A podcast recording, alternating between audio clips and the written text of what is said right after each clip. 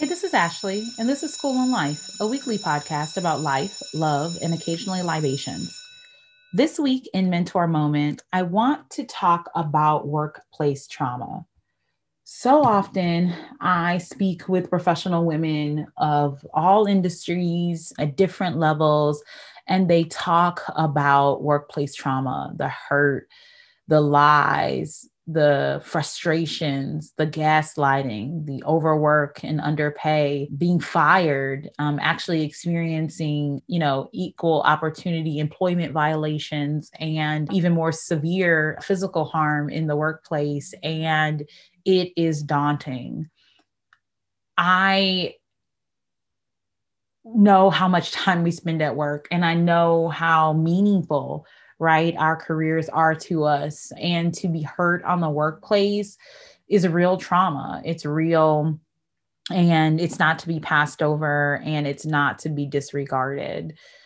I just wanted to send out a lighthouse to any woman who has experienced workplace trauma, whether you've been lied on, whether you feel like you've been cheated, whether you feel like your ideas have been stolen from you, if you feel like you got passed over for a role, or any number of workplace trauma. I want you to know that like that's real. And I'm so sorry that you've experienced that. And I want you to know that you can move through that trauma and still have real impact in your career.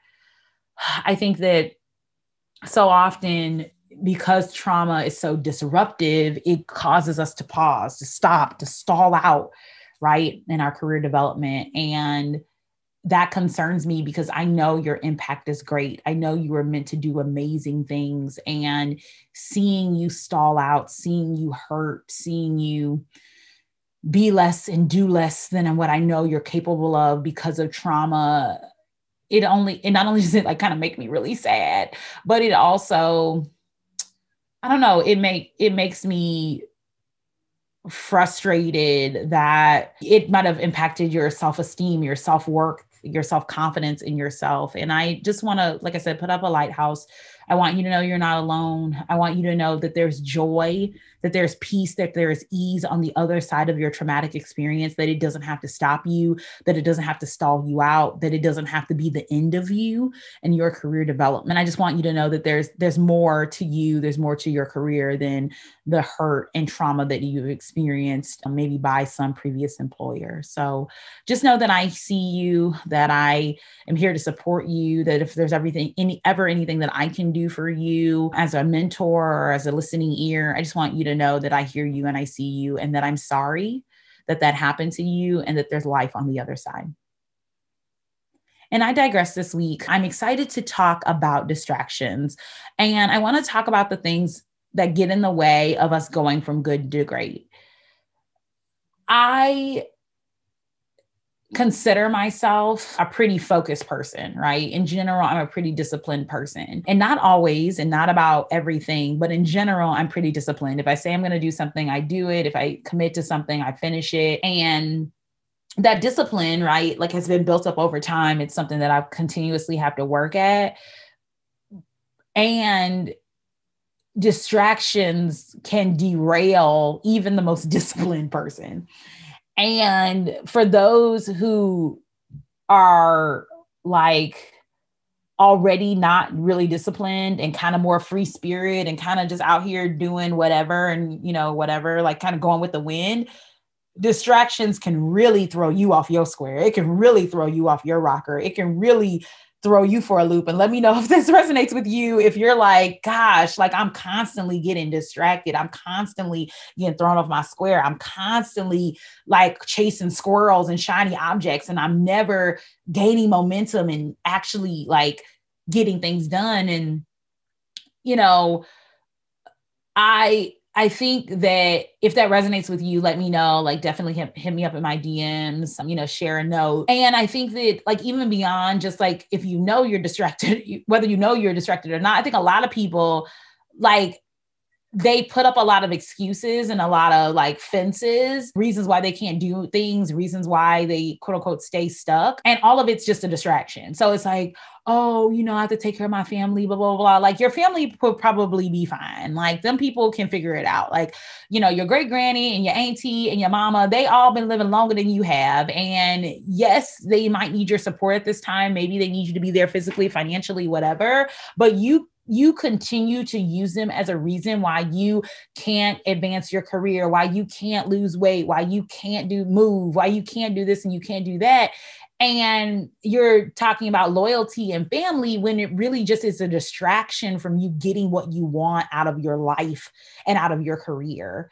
And I just want to call it out. Like I want to call it out. And I want to invite you into a conversation about the fact that a lot of the things that you are paying attention to are a distraction from your purpose. It's a distraction from you going from good to great. And the truth is, is that for a lot of you, you're doing pretty good. You're doing pretty well. You're doing your best, whatever, but you could be great if you would lessen the distractions, if you would focus, if you would be more disciplined in your life and in your work. And I think that, you know, again, what we see is like, like reasons why we can't do anything. Like, oh, I have to wait till this happens. I got to wait till this happens. I got to wait till this happens. Or, well, let me see if this is going to happen. Let me see if this is going to happen. You're going to let me see to, to yourself to death.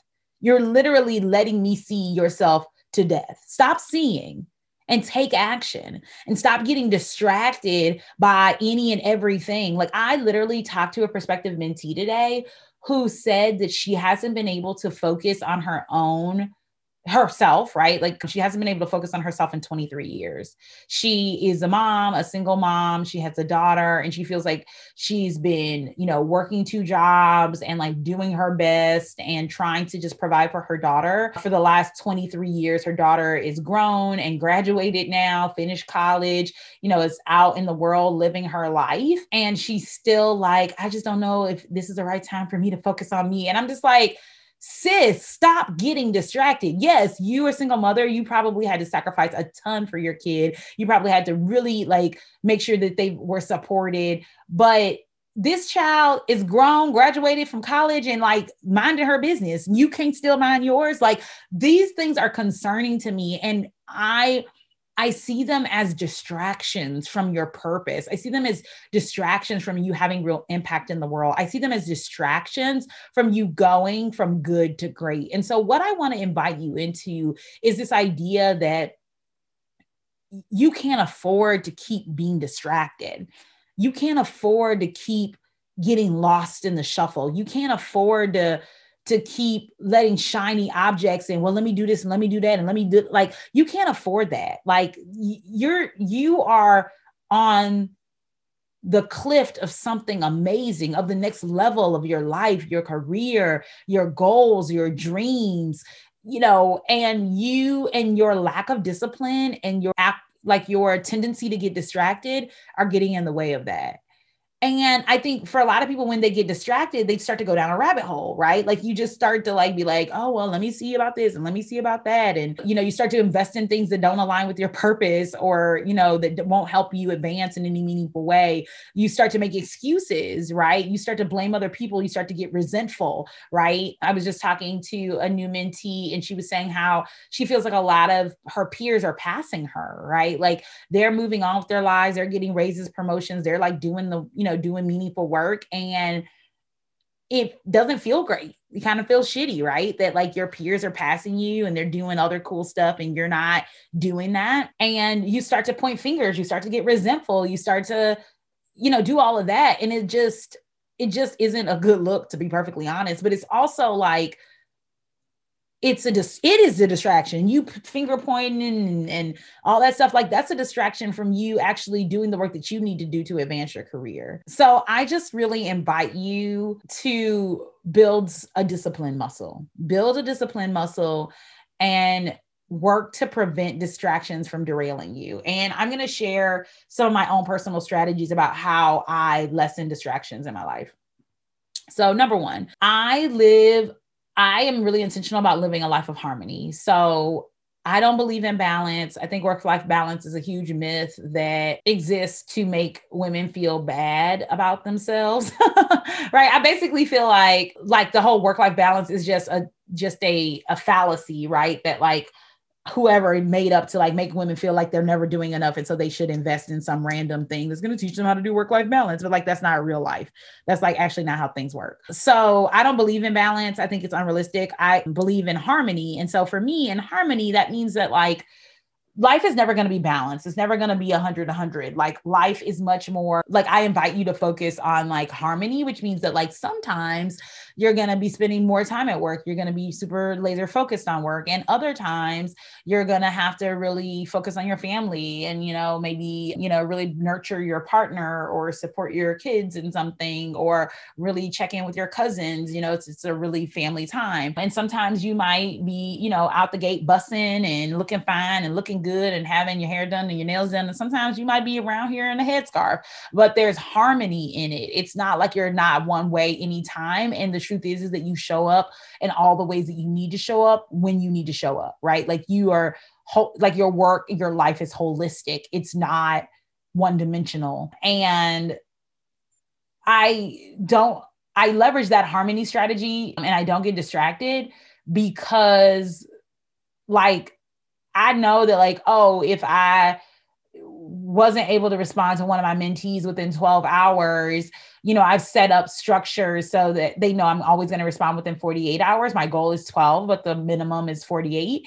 And I'm not going to get distracted by being like, oh, beating myself up about the fact that I, it took me fifteen hours to respond or whatever. Right. Like I, I set boundaries at work with my staff. I set boundaries with my partner, right? In my relationship, I set boundaries with my mentees. And so I don't get, I don't get distracted because I, everyone knows the boundaries. Everyone knows what to expect of me.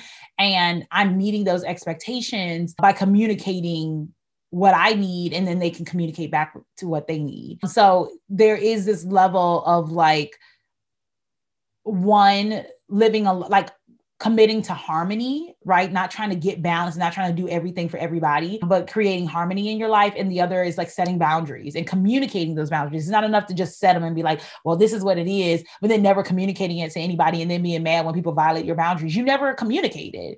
So there's that. And then the other thing is to get help.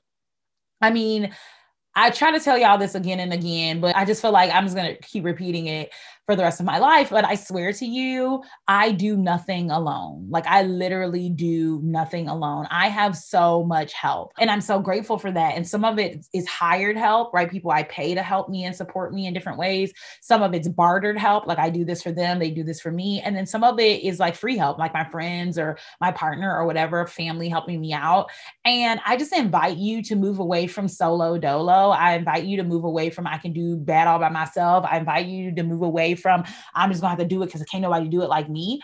I invite you into another framework of thinking. And that framework is like, I can get help and th- those people can serve me well. That me getting help isn't a sign of defeat or giving up, but it's a sign of like, you know, I can, like someone can help me, they can serve me well. And then the ways that I have help in my personal life, you know, I have a trainer, I go to the gym. I don't just be in the gym doing random stuff. Like I actually go to the gym and like have someone help me. I'm trying to think, I, like I have someone else cut our grass. Like I'm not going to be out here doing the lawn. I'm not doing that. I have people come in and shampoo the carpets and like clean and stuff like that. Like I'm not, I mean, I obviously clean up throughout the week, but I'm not going to be scrubbing baseboards and you know, drive, dragging a wet vac around here. Like, no, like the carpet needs to be clean. Somebody's going to have to come and do it. And I just really invite you into a new level of like getting help, whether it's in your personal life, you know, if it's in your career,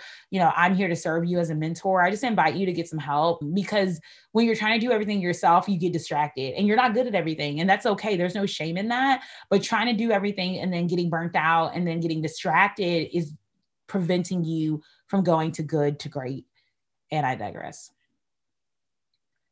And last but not least is T V T. And this week, I wanted to talk about uh, Top Chef. I actually don't watch Top Chef a ton, but I've been watching the most recent season. I think it's season eighteen, just because, I don't know, at some point, like I came in the house one day and I just turned on the T V. I was looking for something else and it was on, and now I can't turn away. And I know that, you know, maybe some of you are like Top Chef fanatics, but I don't really watch the show that much. So I'm like super fascinated and also low-key stressed about the ways that, I don't know, I don't, I don't, I guess I don't like competition shows, or I don't like shows where there's a competition or where people are pit against each other and there's time frames and all of that. Like, that is so stressful. I don't know, for those of you who like that kind of stuff, how, how do you watch that? That sounds like, it's like a race against the clock. Like, oh my gosh, I haven't watched anything like that since I used to watch Supermarket Sweep. That stuff is so stressful to me.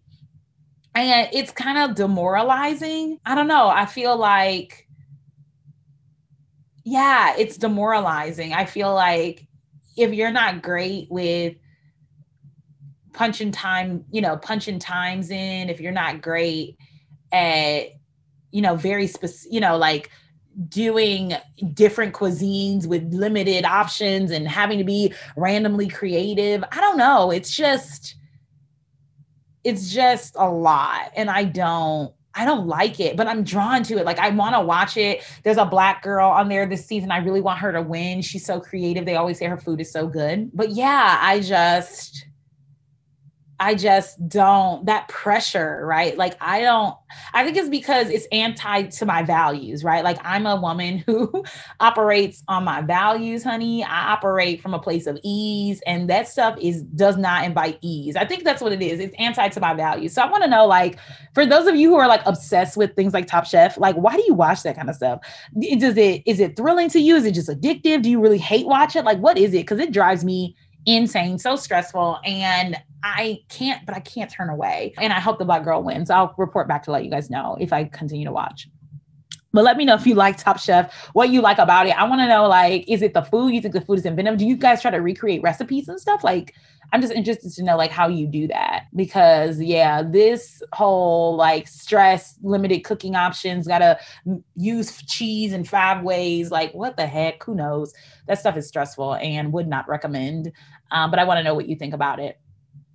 That wraps up this week's episode of School and Life. Thanks so much for listening. It's always a pleasure. I look forward to talking with you next week. School's out.